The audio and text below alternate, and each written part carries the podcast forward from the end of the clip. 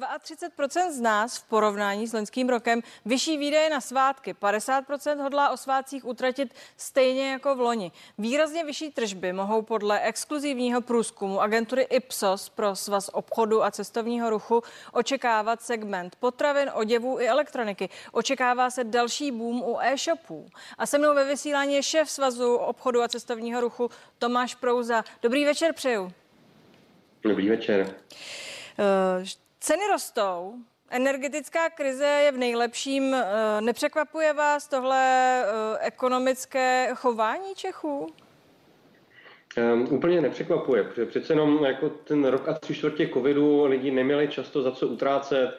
Vidíme, že tady za ten rok a tři čtvrtě přibylo zhruba 330 miliard nad úspor, či jako o 330 miliard víc, než lidi v průměru mají uspořeno a už je eh, nebaví jenom šetřit, eh, už jsou unavení z toho, co se děje.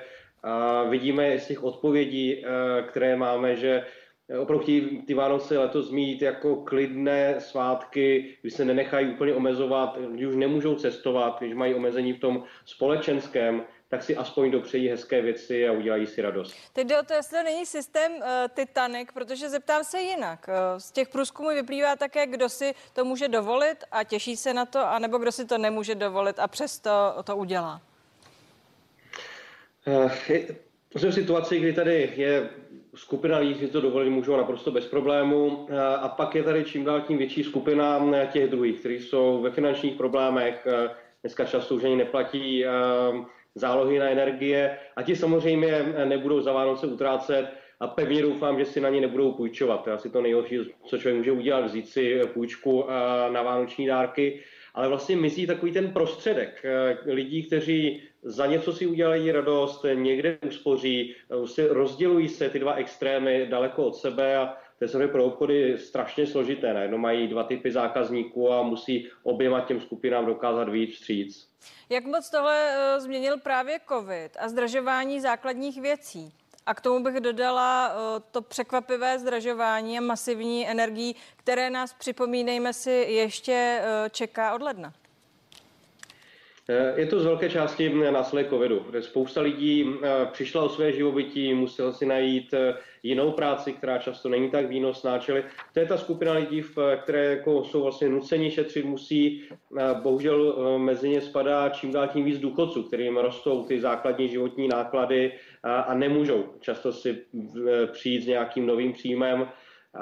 A pro ně je to samozřejmě velmi špatná zpráva i s tím, že vědí, že od ledna přijde další vlna zdražování. Většina dodal energii bude zdražovat právě až od ledna chystají se na to, spoří a tam už vidíme u této skupiny zákazníků, že často třeba kupují stejný objem potravin, ale už volí levnější variantu dané potraviny a šetří dokonce i na tak základní věci, jako je jídlo. Já bych připomněla, že dnes eh, zveřejnil Český statistický úřad právě to, jak meziročně ceny stouply eh, mezi listopadem a pro, eh, mezi loňským listopadem a tímto listopadem.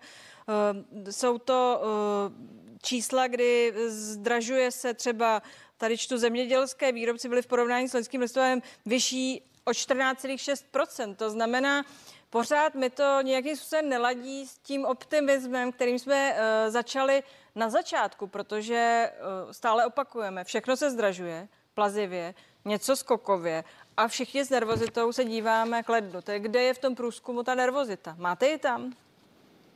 Ehm, je tam, eh, protože pak v těch rozhovorech, které jsme vedli s řadou respondentů, tak často ta emoce byla taková, ano, jsme nervózní, jsme unavení z toho všeho, co se děje, štve nás to, ale právě proto si chceme aspoň Vánoce užít. Aspoň proto uděláme tuhle tu eh, jednu investici, je taky mimochodem vidět, že lidi eh, mnohem víc kupují jako méně hodnot a hodnotnější dárky.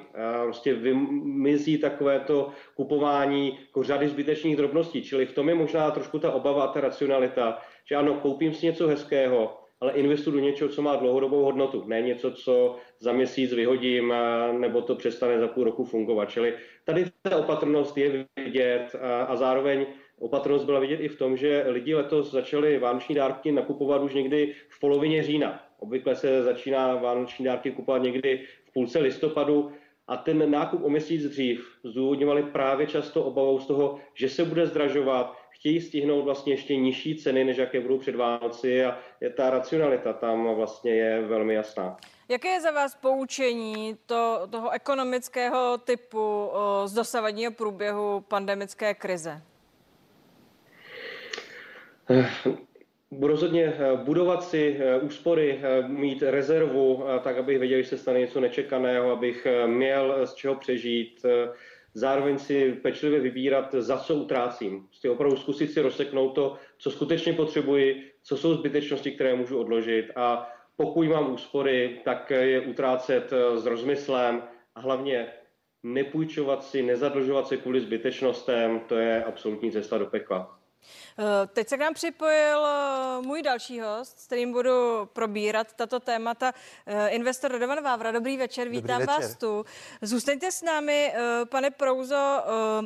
My budeme reagovat na to, co bylo řečeno. Ptala jsem se po té nervozitě, s kterou se řada lidí, odborníků i neodborníků dívá směrem k lednu. Proč v tom ekonomickém chování, zdá se, z těch průzkumů vlastně není zobrazena tak, jak by člověk očekával? Je to tam zobrazeno, ale vy kladete tu otázku tak, že pan Prouze na ní nemůže správně odpovědět. Vy říkáte my, my, my, ale ono v České republice už rok a půl žádné my není chybnou ekonomickou politikou vlády od loňského léta jsme spadli přesně do té pasti, před kterou já jsem od toho loňského léta varoval. To znamená, my máme oživení ve tvaru písmene K. Půlka ekonomiky letí nahoru. Těm nejbohatším lidem jsme odpustili daně.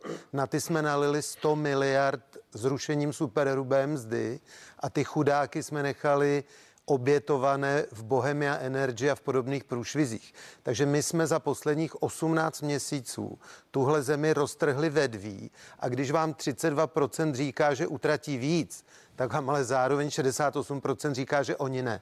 Eh, pane Prouze, slyšíme se, eh, předpokládám, že jste slyšel, co říkal Radovan Vávra. Eh, podepisujete to?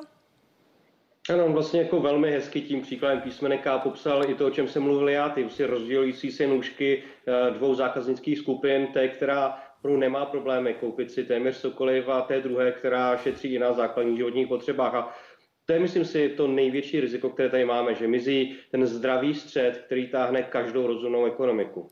Zeptám se vás dvou úplně na rovinu. Začnu u vás, pane Prouzo. Vy jste nervózní z toho, co nás, nebo vás, tedy když jsou my a my, co vás čeká od ledna, co, co vás ještě překvapí? Protože pojďme si zopakovat. Máme problém inflace, máme před sebou rozpočtové provizorium, energie nevyřešená věc a spousta dalších věcí. Covid je tady stále s námi, i když Roman Šmusler teď říkal, že skončí 22.3. podle nějakého přípisu Evropské unie. Ne, tak Roman má spoustu proroctví za poslední dva roky, je to hezké oživení, ale samozřejmě se toho bojíme. Bojíme se toho, že třeba u energií většina domácností to pocítí právě až od příštího roku. Vidíme to, jak eh, si dál poroste inflace, nejenom ta takzvaně dovezená, kde to nemůžeme ovlivnit, ale i tím, kolik tady minulá vláda nalila do ekonomiky, ty inflační tlaky tady jsou. Eh, vidíme to, že při mzdových vyjednáváních na příští rok eh, odboráři počítají s poměrně vysokou inflací, tlačí na další nárůsty mest, které jsou výrazně vyšší než růst produktivity většiny českých zaměstnanců. A zároveň nemáme tady vlastně jakoukoliv možnost obsadit ty nějakých 250-300 tisíc volných pracovních míst, pokud nová vláda neotevře pracovní trh a neumožní českým firmám, aby vůbec jako mohli začít vyrábět, aby měli vůbec dělníky, kteří ty zakázky, které mají nasmlouvané, skutečně mohli vyrobit. A zeptal se ještě i vás, krátce stručně, vy jste nervózní z toho příštího roku, z toho, co teď přijde? Ve vztahu ke mně ne, já jsem profesionální investor a já vím, jak tuhle hru mám hrát, ale je mi nesmírně líto těch zhruba dvou milionů lidí, kteří si strašně natlučou. Díky uh, pro tuto chvíli. Děkuji také šéfu Svazu obchodu a cestovního ruchu Tomáši Prouzovi, s nímž se tímto loučím. Díky, že jste s námi byl. Díky moc, krásný večer všem. A investor Radovan Vávra zůstává a 360 stupňů na CNN Prima News pokračuje. Co dalšího probereme? Řeč bude o penězích, o tom, že to s nimi většinou neumíme a proč. Neumíme si o ně říct a nedokážeme ani smysluplně utrácet či investovat. A Vánoce jsou žně pro ty, kteří je z nás chtějí vytáhnout. Dojde na zdražování, covidovou ekonomiku i očekávání od příští vlády. Mým hostem je a zůstává jim Radovan Vávra. Máme se bouřit proti genderovému aktivismu a kácení pomníků, anebo to akceptovat jako nástup nových, konečně korektních časů? Kde končí čí svoboda? Kde začíná zmatek? Pozvání přijali spisovatel, překladatel a publicista Benjamin Kuras a jazykovědec Karel Oliva. No a se mnou ve vysílání už je Lucie Ptáčková. Zdravím tě, Lucie. Dobrý večer. Ty přinášíš eh, nové zprávy. Je to tak, Pavlíno, při pěkný večer tobě i divákům. Já přináším opravdu nové čerstvé zprávy. Eh, třeba to, že policejní prezident Janoš Vejdar by měl podle informací deníku N skončit a podíváme se i na to dnešní turbulentní dění na Slovensku. Jdi do toho.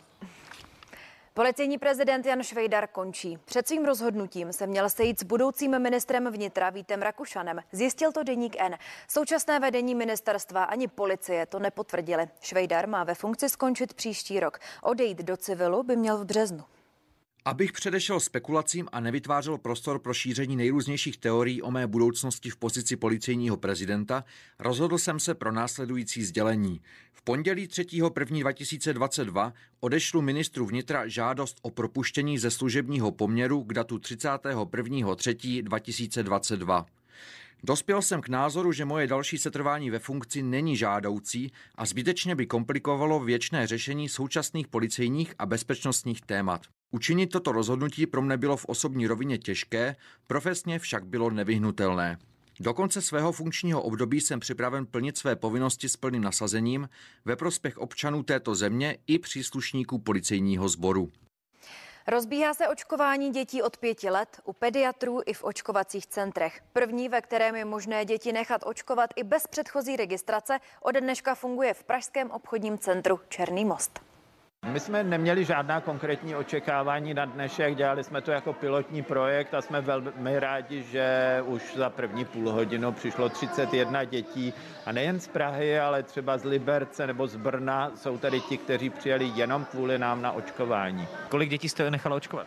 Tři. A bylo, byly nějaký sliby uh, za odměna, odměna za očkování, nebo, nebo děti jsou rádi, že, že, se, že se nemusí bát covidu? Já myslím, že děti moc rády nejsou, ale já jsem jim slíbila, že když teď dostanou covid, tak to bude mít jednodušší průběh, než kdyby na to očkování nešli. Epidemie koronaviru v Česku dál slábne. Za středu přibylo 11 625 pozitivních testů. Jde o nejmenší počet v pracovní den od 15. listopadu. V nemocnicích bylo 5 646 pacientů s COVID-19. Stále klesá také incidenční číslo. Na 100 000 obyvatel připadá za poslední týden 748 nakažených.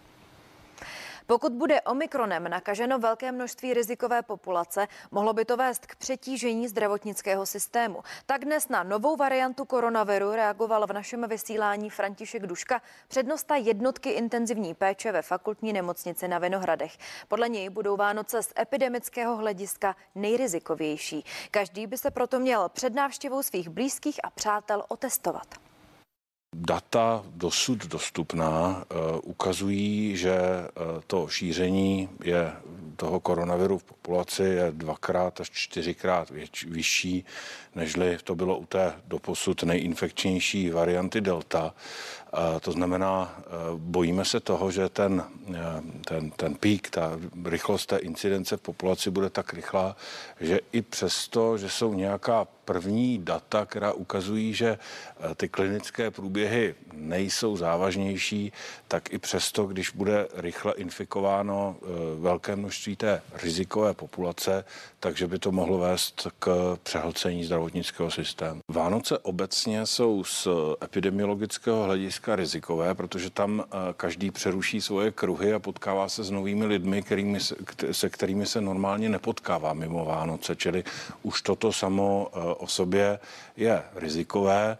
Proto my e, jsme i v tom stanovisku vydali takový soubor osobních opatření, z nich, že to základní je, že i když jste očkovaní, i když jste neočkovaní, tak před každým odjezdem Na Vánoce byste se měli otestovat ideálně PCR nebo aspoň kvalitním antigenním testem, než tedy potkáte nové lidi a to je asi tak takové to minimum, které se dá, které se dá udělat. Podle ruského soudu jsou na Ukrajině ruská vojska. To ale Kreml popírá. Soud v Rostově na Donu vynesl verdikt v případu korupce při dodávkách potravin ruským vojenským jednotkám umístěným právě na území Ukrajiny. Podle mluvčího Kremlu musí jít o chybu, protože ozbrojené síly Ruska na Ukrajině nikdy nebyly a nejsou. Verdikt hodlají využít ukrajinští právníci v žalobě proti Rusku u Mezinárodního soudu. Severní Korea se snaží zastavit úniky informací o veřejných popravách. Referují o tom na základě satelitních záběrů experti z Jižní Koreje. Popravy se konají za přísného utajení. To potvrzují lidé, kteří z Korejské lidově demokratické republiky uprchli. KLDR si v současnosti připomíná 10 let od smrti Kim Jong-ila a nástupu jeho syna Kim Jong-una do čela země.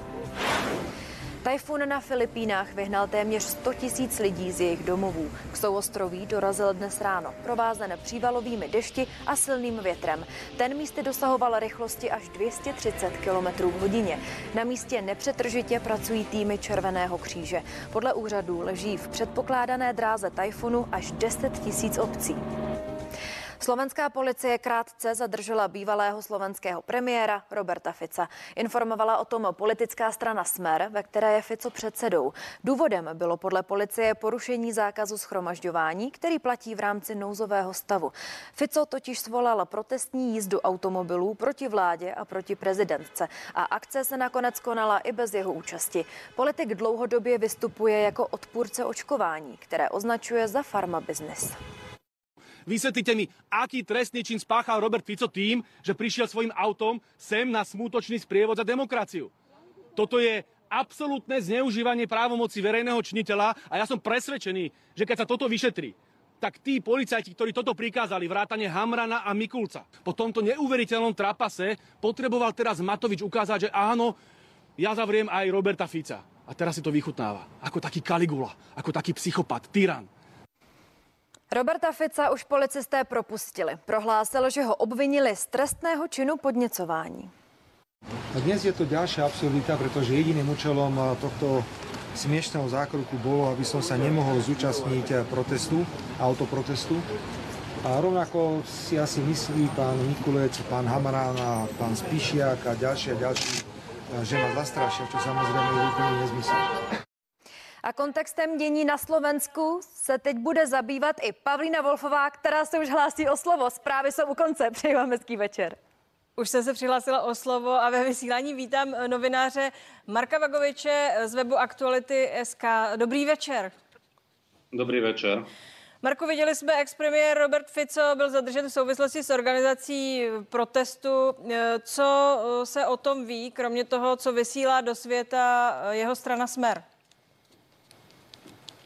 Ja si myslím, že bol najvyšší čas, aby policia naozaj uplatňovala rovnaký meter voči porušovateľom protipandemických opatrení. To je jedno, či je to politik alebo bežný občan. Robert Fico túto situáciu zneužíva už minimálne rok. Začalo to protestom k 17. novembru v Lani na jeseň. Potom tam bol meeting v Rimavskej sobote, kde prišlo tisíce ľudí bez rúšok a tak ďalej. On sa samozrejme väzie na týchto spodných prúdoch spoločnosti a policia naozaj si myslím, že z jej strany to bolo primerané, že týmto spôsobom zasiahla. Robert Fico je, som to tak zjednodušene nazval, taký hráč so smrťou.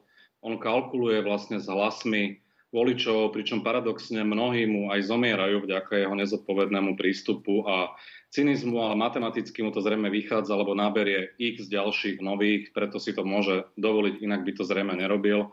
Čo je ale dôležitejšie, Robert Fico bol dnes obvinený z trestného činu podnecovania, kde mu hrozia dva roky väzenia. Za normálnych okolností by sa politik, ktorý je trestne stíhaný, mal stiahnuť samozrejme do úzadia, čo ale v prípade Roberta Fica zrejme nehrozí, lebo bez politiky by nedokázal normálne fungovať a žiť. Pravdepodobne by skončil niekde na úrade práce alebo možno s bezdomovcami niekde pod niektorým bratislavským mostom. Já se zeptám Takže... takhle, kdo z toho mediálně profituje? Pro jakou část Slováků je Fico dneska hrdina, tedy ten antivaxer a dnes zároveň ten, kterého kvůli tomu, že protestuje proti očkování a proti té vládě, která ho, která ho jak si doporučuje, vystupuje. A pro jakou část společnosti je Fico padouch? Jak si stojí Fico právě teď, co se týče popularity na Slovensku? Tak e, tie percentá strany Smer sa pohybujú niekde na úrovni 15%, ale treba povedať, že oni sa zdvihli z nejakých 8%, čo bolo historické minimum po vražde, po voľbách a tak ďalej. Čiže ona náberá nových voličov, najmä antisystémových strán. Čiže nie je to väčšina spoločnosti, je to tých cca 15%, ale k tomu treba pripočítať podobne ladených politikov extremistických strán, čo je možno ďalších 10%.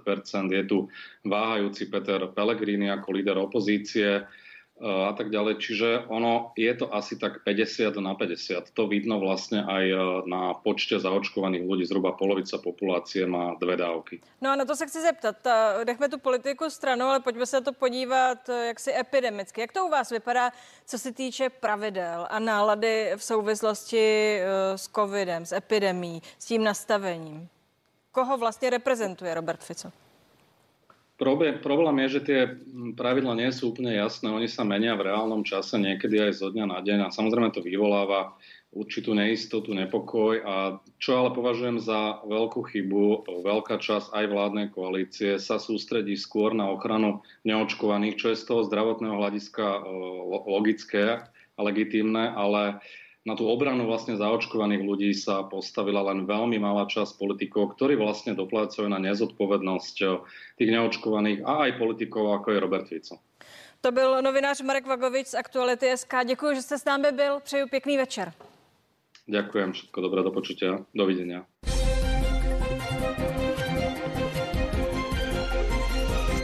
A s ekonomem investičním bankéřem Radovanem Vávrou napojíme tam, kde jsme spolu skončili u vánočního a nejen vánočního utrácení. Tak, budu vás citovat. Každý měsíc by měl začínat tím, že si řeknu, kolik si ušetřit. Ne, že se až na konci měsíce podívám, co mi zbylo. To cituji část toho, co jste řekl. Tohle říkáte dětem, učíte to děti. Kolik dospělých u nás se právě v tomhle uh, slušně orientuje a vyzná? Strašně málo a nejenom u nás, ono ve Spojených státech, ve Velké Británii, v Německu je to stejně špatný, takže nebuďme na sebe eh, neadekvátně tvrdí, netvrďme, že jenom my jsme finančními negramoty rozvinutého světa prostě ta okamžitá spotřeba, ta instantní dostupnost úvěru mučí celou střední třídu v celém rozvinutém světě.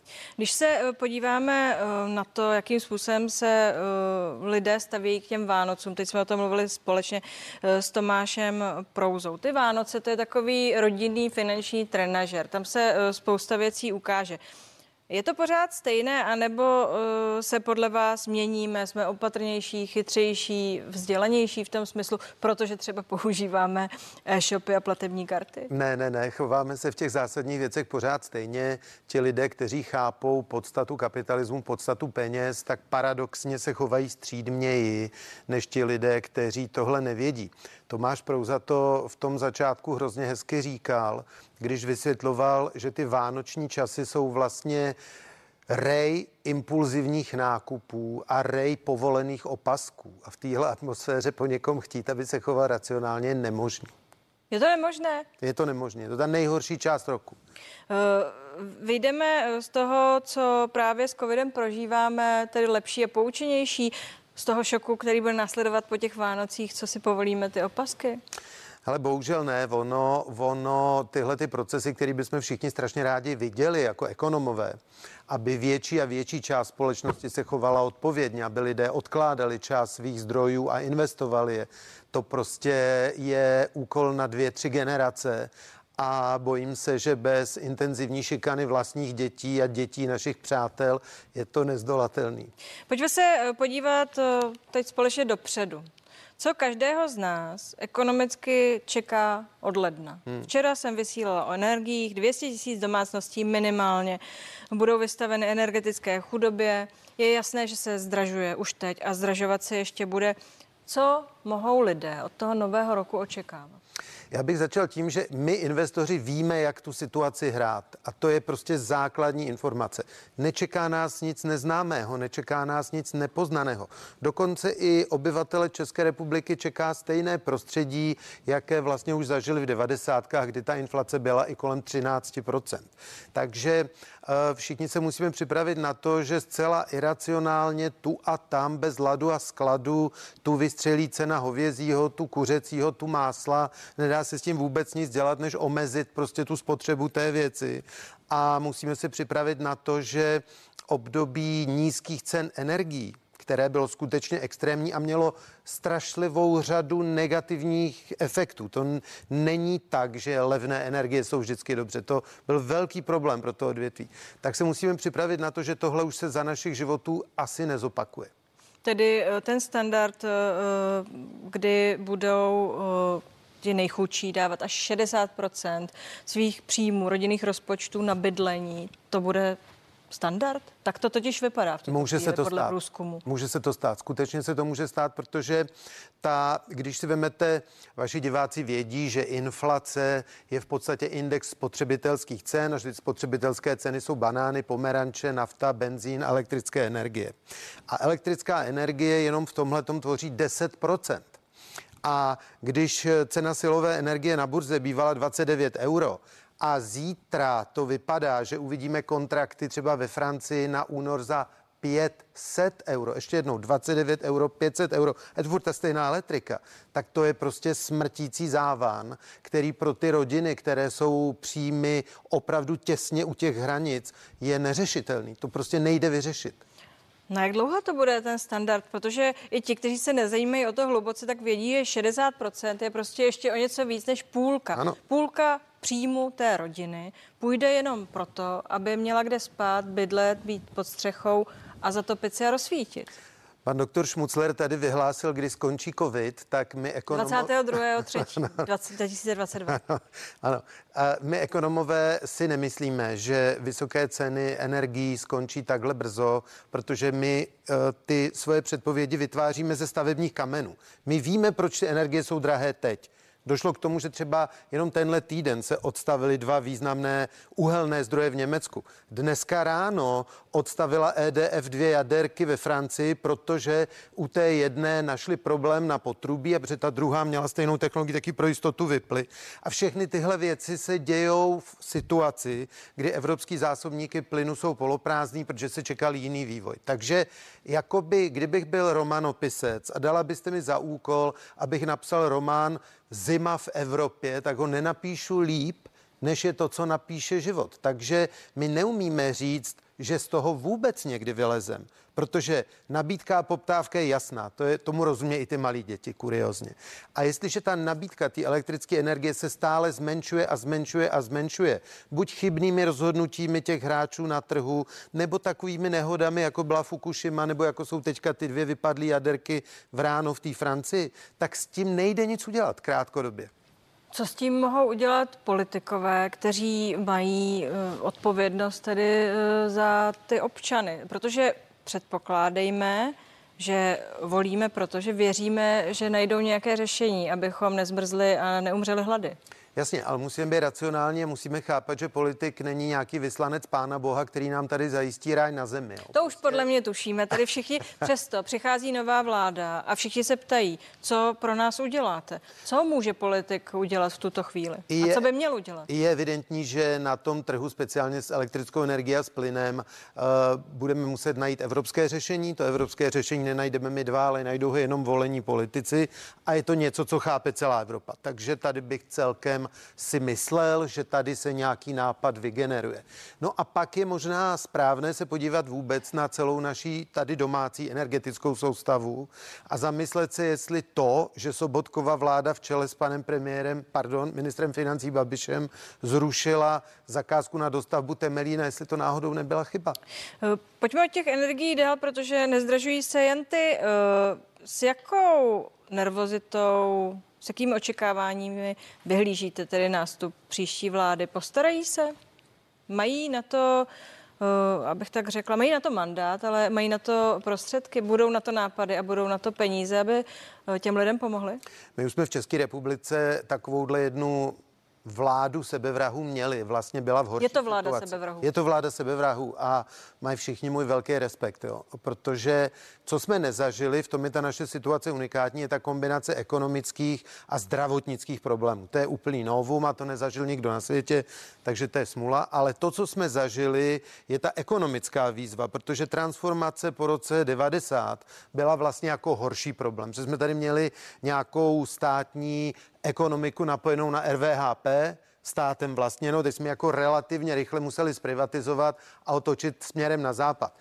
Vlády Václava Klauze to zvládly, tak já vůbec nepochybuju o tom, že meritorně to ta nastupující vláda zvládne taky. Co je ale jiný, je ochota nás voličů snášet nepohodlí, utahovat opasky, trpět dnes za lepší zítřek. To, co jsme v těch devadesátkách uměli, tak příští rok uvidíme, nakolik to umíme pořád. Uh... Je dobře, že směřujeme k rozpočtovému provizoriu. Ptám se proto, že když se ta vláda uh, strojila, chystala, tak uh, že jste říkal, nedělejte to, uh, nepřistupujte uh, na provizorium. Proč? Protože to další komplikace na našem už tak komplikovaném hřišti. Jo, to je čistý politikum. Vláda tím chce ukázat, že se skutečně odstřihává od toho pekelného rozpočtového kokainu, který uh, tady panoval zejména těch posledních 18 měsíců. Já tomu politicky rozumím. Za mě je to ale zbytečný, zbytečný gesto, který skutečně některé věci zkomplikuje. Uh, možná, že ta, uh, ten, to rozpočtové provizorium bude do března. Skončí třeba zhruba v ten samý den, kdy COVID skončí podle Romana Šmuclera. Je to první velká chyba, kterou ti, kteří přicházejí, ne, to, udělali podle vás? To fakt není chyba, to je, to je opravdu piha. Ekonomicky je to fakt piha a já, protože jsem utilitární člověk a chci si život zjednodušovat, tak já bych se ho nekomplikoval. Mluvil jste o utahování opasku, já se zeptám na rovinu. Jak moc nejistá sezóna nás tedy všechny v této zemi čeká? Já už jsem se informoval na to, že podle čínského horoskopu není příští rok rokem opice, ale já říkám, že ekonomicky to bude rok opice. To znamená, rok opice je takové to hysterické, těkavé skákání nahoru dolů, takové ty frenetické přereagování na jakýkoliv impuls. Takže mi věřte, že každá špatná zpráva bude prezentována jako extrémně špatná zpráva a každá dobrá bude zase takové to hurá a všichni za balónem. Jo. A to neplatí jenom o České republice, ale platí to o burzách, platí to o komoditách, platí to o všem, do čeho lidé investují. Eh, zítra se noví ministři ujmou funkcí. Co byste jim vzkázal, popřál? Pevný nervy. Pevné nervy. Eh, co je z vašeho hlediska ta největší výzva pro ně? Je to Například to, že, a to zaniká v tom eh, klokotu, eh, nástupnictví před předsednictví Evropské unie, nebo je to ten Green Deal, který dostal ty nálepky, které dostal. Co to je pro ně? Uh, já, vy jste taková romantická bytost, tak já řeknu jednu romantickou věc a to je získat důvěru. Když se podíváte na to, jak všechny státy, jak všechny vlády zvládají tyhle problémy, tak vždycky dobře to zvládají ti, kteří umějí s lidmi komunikovat a kterým ti lidé věří. Já myslím, že vláda Andreje Babiše jako nebyla úplně ideální v tomhle směru. A vládu Petra Fialy budou historikové hodnotit právě podle tohodle. Jestli to dokážou a jestli dokážou s národem mluvit jako sbor dospělých lidí. Já třeba, když jsem na jiné televizi včera viděl pana ministra Beka, tak jsem zaplesal, protože to byl přesně ten standard, o kterém já blouzním. Ekonomicky je to jednodušší, dostavba jádra, dostavba Gigafactory a Green New Deal. V každém případě, když se zastavím třeba u toho Green Dealu nebo u předsednictví Evropské unie, říkáte, že to bude o tom, jak se k tomu postaví, jak to vysvětlí těm lidem, ale oni začínají ne na nule, ale pod nulou, jo. protože ta nálada vůči Evropské unii, představa, že budeme předsedat, co, co to vlastně znamená, jaké, jaký benefit to pro nás má, protože zatím jsme neviděli žádné zázraky. To znamená, Oni tohle budou muset vysvětlit a nějak se toho chopit. Můžeme z toho nějak benefitovat? Můžeme. Zaplať pámu před náma je Francie, která má v mnoha ohledech identický zájmy. Já už jsem tady zmiňoval dneska EDF, což je gigantický operátor na francouzském trhu s elektrickou energií. Mimochodem jeden z uchazečů o dostavbu Dukovan a Francie Evropské unii předsedá před námi a má řadu cílů společných, zejména v té energetice. A vím, že velvyslanec francouzský, který je v Praze, tohle to má jako vrcholný bod svojí agendy, čili Francie to rozjede a my musíme do toho vlaku naskočit. Jsme a na to dotlačit. připraveni? Jo, myslím, že jo. Já uh, kuriozně uh, komunikuju se spoustou neoficiálních iniciativ, které se teďka stanou zřejmě iniciativami oficiálními a vedle té neúplně funkční struktury vlády Andreje Babiše se tady už celý vlastně tenhle ten obsah toho českého předsednictví připravoval. Byly do toho zatažený odbory. Náladám navzdory. lidí. Náladám navzdory. My jsme jako všichni věděli, že to bude potřeba. Ta věc v podstatě existuje.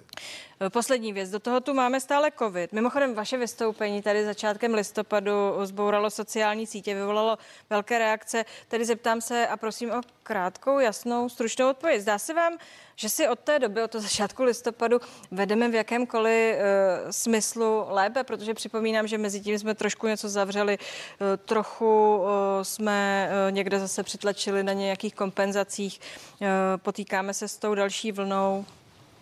Nevedeme si lépe. Proč? Protože neumíme komunikovat s národem. To, co říkáme, tak eh, národ těm mluvčím nevěří, nerozumí, nechápe. A je to jako v té ekonomice. Máte tady zhruba půlku společnosti, která vysí na rtech lidem, jako je pan Kulvajt, pan profesor Hell, všem těmhle světovým autoritám, které tahle země porodila. To mně přijde jako úplně absurdní. Tak je tady zhruba půlka národa, která se strašně dobře orientuje a to jejich, ty jejich rodinné bubliny jsou dobře ochráněné. A pak je tady velká část národa, která do dneška nechápe, o co jde a je mi nesmírně líto, že tahle část národa se bude zmenšovat. Věříte v dobrý konec tohohle? Ne. A co bude tedy ten konec, eh, který nebude dobrý, Bude to, obnášet? Nebude to konec, bude to ocas. Ta, pan doktor Šmucler se bohužel mílí a on to myslel jako legraci samozřejmě, jo, ale uh, ten scénář bohužel nám teďka ten Omikron ukazuje.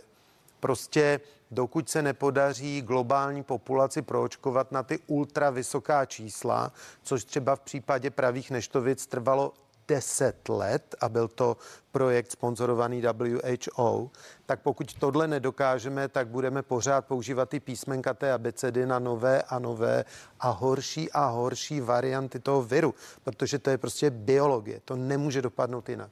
Díky za tohle předpověď, díky, že jste tu byl. Přeji hezký večer a krásné Vánoce. Krásný Vánoce. Díky. No a mými dalšími hosty jsou spisovatel Benjamin Kuras a jazykovědec Karel Oliva. Co si myslí o genderovém a rasovém aktivismu? Kde končí a kde začíná svoboda? Na to se jich zeptám už za chvíli.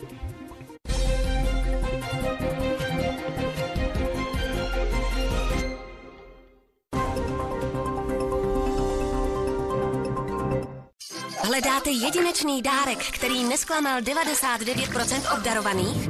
Než tohoto robotického barmana, který vyrábí nápoje na povel? Kupte raději SodaStream. SodaStream. Perlivá voda v pohodlí domova bez tahání lahví.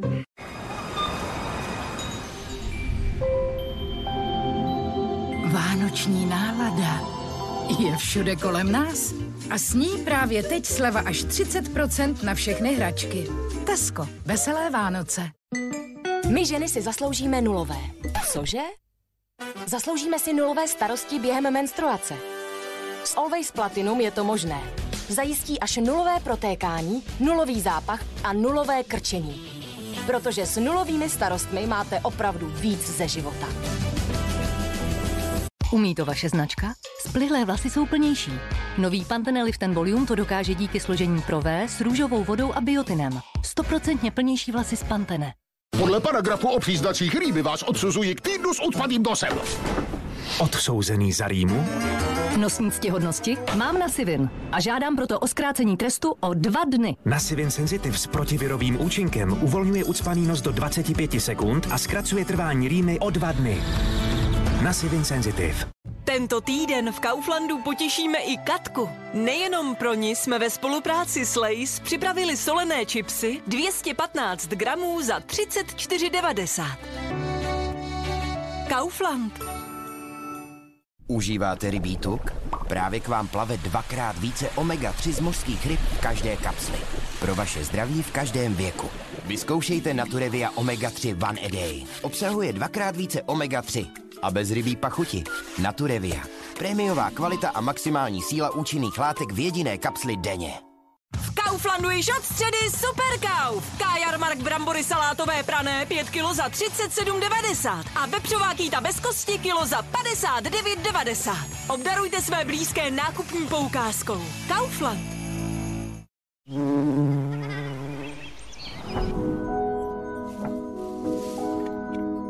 Elektrické osvěžovače vzduchu Airwick jemně uvolňují vůni s esenciálními oleji do všech směrů pro váš báječně provoněný domov. Airwick. Hřejivá vůně domova. Vše pro nejkrásnější Vánoce nakoupíte v Bile a za výhodné ceny. Právě teď Bonvia Klementinka 1 kg za 21,90. Kostelecká anglická slanina 100 gramů za 14,90. A Lore zrnková káva jen za 199 korun. Byla. Co pak se děje, Sofie? Mám zánět nosní sliznice, který se nazývá rinitída. Viry útočí na moji nosní sliznici a způsobují zánět a taky ucpaný nos. Ohromen? S Nasivin Sensitive pro děti jste expertem na léčbu rýmy. Nasivin Sensitive pro děti uvolní ucpaný nos během několika minut a až na 12 hodin. Nelíbí. Přijít se k nám na prodejnu poradit s výběrem dárků je prostě chytrá. Nadělte svým blízkým na Vánoce chytré hodinky. Z naší široké nabídky si vybere každý. Datard. Dárky opravdu pro každého. Věříme, že dobře vynaložené peníze dokážou zlepšit každý lidský příběh. Proto stačí kliknutí v naší aplikaci a peníze, které jste již splatili, máte opět k dispozici. Flexibilní půjčku sjednáte na homecredit.cz. Home Credit. Pro lepší příběhy. Pečujte o svou imunitu. Nyní tekutá extra silná dávka zlaté omega 3 s vitamínem D a příchutí pomeranč a citron přírodního původu. Zlatá omega 3 prémiové kvality.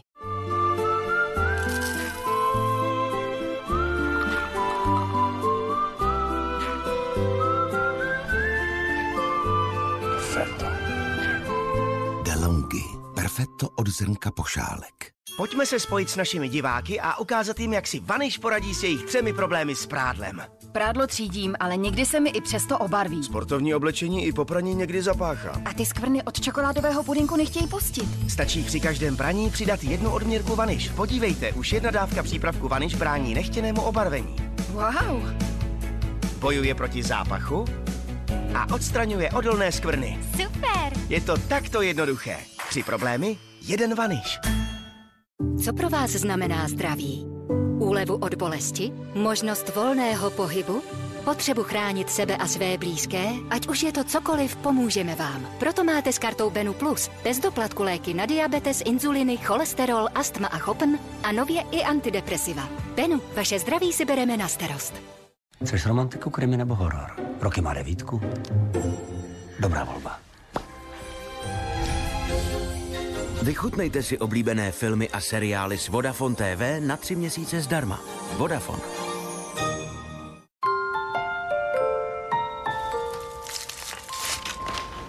Tak a teď tatínkovi Ježíšek nic nepřinese. Tati.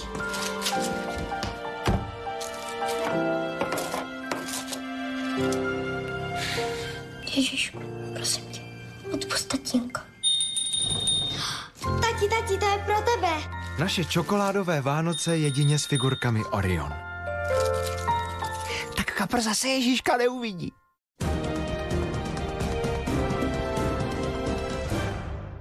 Body, góly, výkony, vítězství a rekordy, euforie a radost, ale také prohry a zklamání. To vše najdete ve sportovních zprávách na CNN Prima News, které vám každý den doručí profesionální sportovní servis i detailní pohled na světové i domácí sportovní dění. Sportovní zprávy od pondělí do neděle na CNN Prima News.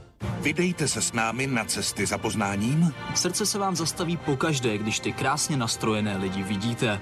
i za fantastickými objevy Přivést vzorky zpět na Zemi bylo dlouholetým snem všech vědců. Teď zrovna projíždíme černobylskou rezervací. Viděli jsme šest žraloků, někteří mohli mít tak dva a půl metru. a proskoumejte s námi Prima Svět.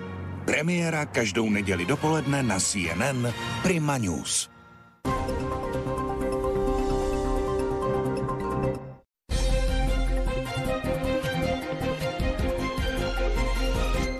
Stále sledujete 360 stupňů na CNN Prima News a my jsme rádi. Ve Francii posledních týdnů sílí protesty proti genderovému a rasovému aktivismu. Aktivistická hnutí, která se inspirují v USA, počínají těmi, která jsou pro vytváření nového korektního jazyka, konče těmi, která jsou pro odsuzování historických osobností za rasismus a sexismus. Podle čím dál víc francouzů vnucují Evropě ideologii, která jí není vlastní a která podle řady intelektuálů a politiků nespojuje, ale naopak rozděluje. Jak je to s vlnou hyperkorektnosti u nás? Na to se budu ptát pánů, kteří přijali moje pozvání. Je tu jazykovědec Karel Oliva. Dobrý večer. Dobrý večer. A spisovatel Benjamin Kuras. Dobrý, Dobrý večer. večer. Díky, že jste tu, pánové. Pane Olivo, začnu tou jazykovědou. Poslední novinka, která přišla z té Francie. Tamnější akademie poslední dny lexikograficky a gramaticky zkoumá nové zájmeno, takové, které spojuje L, což ve francouzštině znamená ona, a il, což ve francouzštině znamená on. A vzniká zájmeno il. Říká se tomu jazyková inkluze. A to záměr il je určeno těm, kteří nechtějí být oslovováni ani jako žena, ani jako muž. Jednoduše se ptám, jak se na to díváte? Uh tak takové tendence nemáme jenom ve Francii, například ve Švédsku už to zájmeno zavedli, abych tak řekl, skoro dávno. Um, na druhou stranu, jak se na to dívám, je tak, že takové umělé reformování jazyka se z 99% pravděpodobně, z 99% pravděpodobností neprosadí. To znamená, v tom Švédsku se to nepoužívá? Uh, Podívejte se, jedna věc je, jestli se to používá v nějakých tiskovinách a tam, kde existuje něco, co bych řekl, tiskový téměř dohled a něco jiného, jak se to používá v běžné mluvě. A myslím si, že jako takové té běžné mluvené švédštině, v té přirozené mluvě, nikoli v něčem, co je oktrojováno takovými to nápady, se to nepoužívá. Nápady. Pane Kurasi, uh, budeme takové nápady řešit také tady u nás? Já doufám, že ne, ale já bych se vrátil ještě. V angličtině už to běží delší dobu, kde eh, když vy chcete říct muž nebo žena, tak oni říkají, eh, nahrazují to slovíčkem they, oni.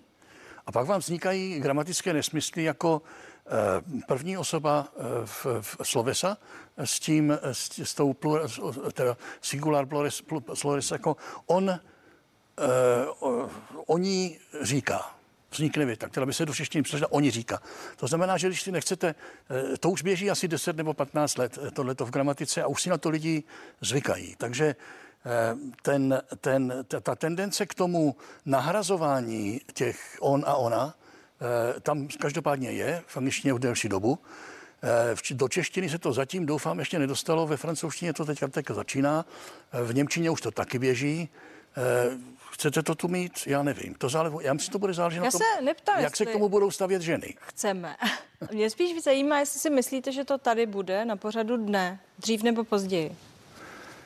No na pořadu dne to už zřejmě je teď, jinak bychom o tom nemluvili, ale já doufám, že to neprojde gramaticky.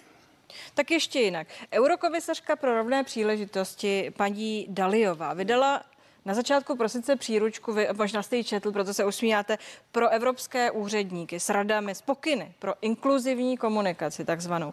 Odmítá oslovení publika dámy a pánové, nesmí se říkat uh, slečno, nesmí se používat slovo Vánoce a když tak jen velmi opatrně, protože ne všichni občané Evropské unie uh, jsou křesťané. Co se podle vás děje?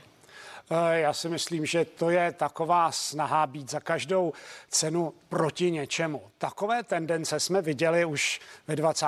století. Bylo módní být levičák, někdy v první polovině, potom po polovině toho století bylo módní být eh, býtník a měli jsme tu sexuální revoluci a potom v nějakých těch 80. letech jsme tu měli mírová hnutí a já nevím, co všechno. Hlavně být, to je taková snaha být proti establishmentu.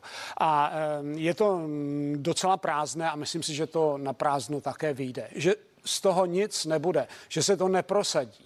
Neprosadí, ale my to platíme, takové příručky eh, vznikají. Eh, proč? Takové příručky vznikají prostě proto, že je tu jakási... Tak je to vydáváno za něco, co je korektní. Co je korektní a fér vůči těm, kteří to nemají tak jako většina. Z jakého úhlu, z jakéhokoliv úhlu pohledu to vnímáte? A teď nemluvím o křesťanství, ale mluvím především o těch různých oslovení. Eh, to je mm, úhel pohledu, který chce vyhovět naprosto všem a hlavně předpokládá, že všichni jsou úplně stejní a že všichni mm, jako mají mít rovná práva, což je v pořádku, ale že mají mít i jaksi rovné úplně všechno. A tak to není. My lidé nejsme úplně stejní a je potřeba si uvědomit, že se musíme naučit všichni eh, s tím, že nejsme stejní žít. Já třeba mám pleš a já nevím, jestli prostě mě také někdo tím pádem eh, neodsuzuje za něco. Nebo cokoliv dalšího. Nebo jsem e, někdo třeba říká, že už jsem příliš starý na to, abych chodil do televize. E, tak já to se jsme s tím teď, srovnám. To jsme teď překonali. Tohle, tohle, tenhle přesně, jak jsme překonali. Je to, co, o čem tady mluvíme, je to správné, je to vážné? Je to vážné v tom smyslu, že to má uh, tendenci roztříštit společnost na jednotlivé drobné a čím dál drobnější odlišnosti, kde teď nej, nejkrásnější absurdita teďka úplně nová, slovíčko TERF, což vyznačuje, což je nadávka od transgenderových žen a znamená to feministky, které neuznávají transgenderové ženy. TERF. TERF. To je, to je to nejnovější. Čili už je zase další kategorie hříchu nebo trestného činu, že feministky, které dřív byly, byly dostatečně agresivní, i z těch, mezi těmi agresivními se teďka, se teďka nacházejí ženy, které jsou napadány za to, že neuznávají transženy. Tak se ještě zeptám jinak, jak eh, opravdu, jak moc vážné toto téma je? Je to tak, jak eh, se usmívá pan profesor Oliva, že zkrátka dobře nás se to netkne, protože pokud to nepřejde do krve té společnosti, tak to ta společnost nepřijme, neakceptuje a nebudeme muset eh, dělat jazykovou reformu kvůli tomu. A nebo je to vážná věc a zkrátka a dobře si pojďme říct, že se svět změnil a že se musíme měnit s ním a že se otevírá všem a že se budeme snažit o tyhle věci. Já to řeknu ještě jednou, to bude záležet na tom, jak to budou brát ženy. Proč myslíte? Protože ženy rozhodují o tom eh, teď, v této chvíli, jestli se jim říká ona, nebo ono, nebo oni, to jsou většinou, eh, většina jsou ženy eh, a ty budoucnost patří ženám. Já jsem od jak živa feminista, takže já tomu věřím. Pan kolega je taky feminista, taky tomu věří. Ženy budou vládnout, takže ženy budou rozhodovat o tom, jakým jazykem se bude mluvit. Teď je otázka, koho si pod tím označením ženy, ženy člověk jako v tuto chvíli po tom, co říkáte, představí. Ženy jako takové. Ženy jako takové. To se, to se odehraje, ta bitva se odehraje mezi ženami. Je to tak, myslíte? Já to nevidím úplně tak jako vážený pan kolega. Navíc bych tady upozornil na tu drobnost, že on používá slovo feminista v úplně jiném smyslu, než jak to teď známe. To je takový ten citát z romána eh, Karla Matěje Čapku, Čapka choda. Náš tatínek je strašný feminista, tak pozor, tam to znamená něco jiného. Ale každopádně si myslím, že o tom nebudou rozhodovat jenom ženy, že o tom bude rozhodovat společnost jako celek a že se to, ale souhlasím s tím, že se to neprosadí. Jsme jen u jazyka, ale podívejme se na jiné věci s tím související. Ten aktivismus přinesl i to kácení těch pomníků mezi námi. A to je věc, kterou sledujeme s takovým napětím. Vy uh, jste jednou nohou pořád uh, v Británii. Kde Tam se... se to rozjelo na velik. Na plný pecky, no. Jak to? No, je to prostě tím, že tam už jsou dvě nebo tři generace e, silně levicových e, pedagogů, na, hlavně na univerzitách, hlavně na e, společenských vědách, e, kteří, kteří e,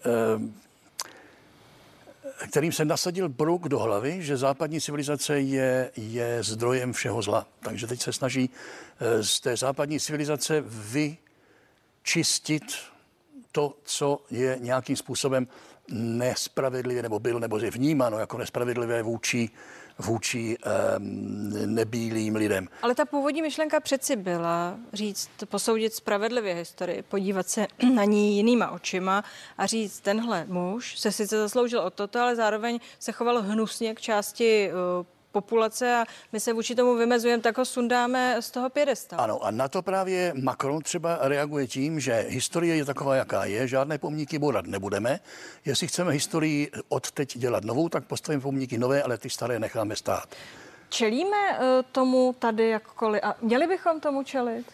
No tak také jsme bourali jeden pomník, bylo to docela uh, medializované. A teď Zbourali jsme jich víc, jak bourali připomněla jsme, i pro ano. nás pamětníky, že jsme jich sundali mnohem. Ano, je to pravda, ano. v roce 62 jsme bourali i jiný tak pomník. to ani já nepamatuju, Ale mě vzali rodiče do Pařížské, abych to viděl, uh, protože to byla velká událost. Ale teď uh, k věci samé. Podívejte se, to bourání těch po pomníku je opravdu snaha, jak si opravovat minulost a to je zcela vadná věc. Tu minulost je potřeba vysvětlovat. To jistě a je jako samozřejmě samozřejmé, že náš pohled na minulost nebo na ty věci, které se děly v minulosti, bude jiný, než jaký byl pohled tehdejších současníků na ty samé věci. Ale takhle eh, to řešit si myslím, že je nevhodné a že se Macron ozval zcela správně. A v evropské tradici. Já se obávám, že tady eh, to dělení jde opravdu mezi kontinentální Evropou a tím eh, anglofonním světem. Vnímáte to stejně, protože právě do té Británie se to přelilo. My tady měli teď nedávno takovou historku, kdy britský autor divadelní hry podmínil uh, obsazení českého provedení černožským hercem, činoherním klubu. Jo, Ta hra se hrála. Byl to irský autor, ale to Ano, nevadí. promiňte. Uh, ano. Ta hra se uh, hrála. Ta už hrála, dlouho. No. Hrál Ondřej Sokol, tam hrál... S načerněnou tváří. S načerněnou tváří. A to představení zmizí z repertoáru činoherního klubu s odůvodněním, že žádným takovým hercem naše divadlo nedisponuje. Jasně. Tedy o, dobře, bude tohleto norma, nebo je to fér, můžeme se na to dívat různě. Ten autor si to přeje najednou. Podívej, na jedné americké univerzitě teďka uh, vyběhli s profesorem, který přehrál žákům, byl profesor literatury, přehrál žákům uh, Olivierův film Otela, Shakespeareový Otela, který hrál tehdy na Černěně, tehdy se to takhle dělalo a vyštvali ho z univerzity za to, že tím urazil eh, student, student. No a kdyby to tak bylo, tak Laurence Olivier by se dneska za no, to omluvil. by si to nedovolil. No a nebo by se omluvil by, zpětně, ano, že to tenkrát Ano, on ten, on ten profesor se taky nakonec omluvil. A je to, uh, je to akorát? Je to adekvátní tomu, v čem žijeme? Není čas říct, takhle to ten svět chce, tedy přizpůsobit se tomu? No tak na vybranou máme buď tu hru bude hrát na černěný český herec, nebo se ta hra nebude hrát vůbec. Už jsme si vybrali, nebude se no, hrát, my hrát... nemáme černé herce. No, jasně, Málo jich máme. Jasně, no, tak to je. No, podle mého názoru je to špatně, protože divadlo samo o sobě není tak realistický kus, který úplně odpovídá životu a já nevím, jestli třeba tedy v nějakých afrických zemích teď nebudou smět hrát žádné hry, kde vystupují bílí herci.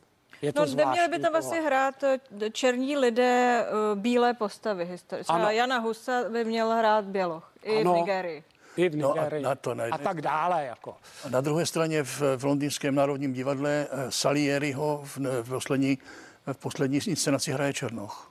A nikomu to nevadí. Tohle je ještě... Denzel Washington hrál ve Shakespeareovi, v Shakespeareově filmu hrál e, italského e, knížete, taky to nikomu nevadilo tehdy. Poslední věc. Je, myslíte si, tahle doba srozumitelná každému jednomu? Není to, že se tady na to ptám, že to vůbec řešíme důsledkem nakonec toho, že nikdo úplně neví dneska, co je správně, co je a co není korektní? Tak samozřejmě žijeme v té postfaktické době, což znamená, ono to je postfakt, ale taky občas se říká post-truth, čili jaksi doba po pravdě. A jako následující, jako následující po pravdě. Ne, že je něco po pravdě. A e, v tomhle smyslu je samozřejmě možné, že mnoho lidí, e, nebo je skoro jisté, že této tendenci mnoho lidí nerozumí a já si myslím, že to je ale právě ten důvod, proč se to neprosadí. Protože ta celá politická korektnost a tak dále, jak jsme o tom hovořili. Bude skupina lidí, kteří to budou prosazovat, ta bude relativně úzká. Pak bude skupina lidí, kteří, kteří tomu rozumějí, ale budou zásadně proti. A pak bude velké množství lidí, kterým to vlastně ani nedojde, kteří nebudou chápat, o co tady jde, protože se to vymkne jejich běžné životní zkušenosti. Dopadne to tak? No, já bych chtěl ještě, při, no to, já bych chtěl ještě připomenout, že nejhorší na tom je, že se dnes trestají lidé za něco, co provedli před mnoha lety, kdy to nebylo trestné. Jako třeba kanadský premiér Trudeau byl ne, ne, teď nedávno eh, obviněn, že kdysi jako student na nějakém, na nějakém maškarním eh, večírku si načernil eh, na, na černovskou tvář a on se musel omluvit teď za to, co provedl před 20-30 lety. Takže no, ne, no, ne, ne, nepouštějme to sem. Nepouštíme to sem. Nepouštíme no, to nepouštějme to sem, Nepouštějme ale to sem. já si myslím, že se nemusíme příliš snažit, že ono to sem, i když to sem dojde, tak se to neuchytí. A sledujme, jak to dělají francouzi, možná se od nich něco poučíme. Děkuji vám, pánové, že jste tu s námi byli. Přeji hezký Děkujem, večer. děkujem. Děkujeme za pozvání. No to je z dnešních 360 stupňů všechno. Děkuji vám za pozornost, loučím se a zítra se budu těšit společně s Michalem Půrem na vás, pokud budete sledovat naše speciální vysílání, protože zítra přijde do funkce nová vláda. Budu se těšit zítra ve 21.15 na CNN Prima News.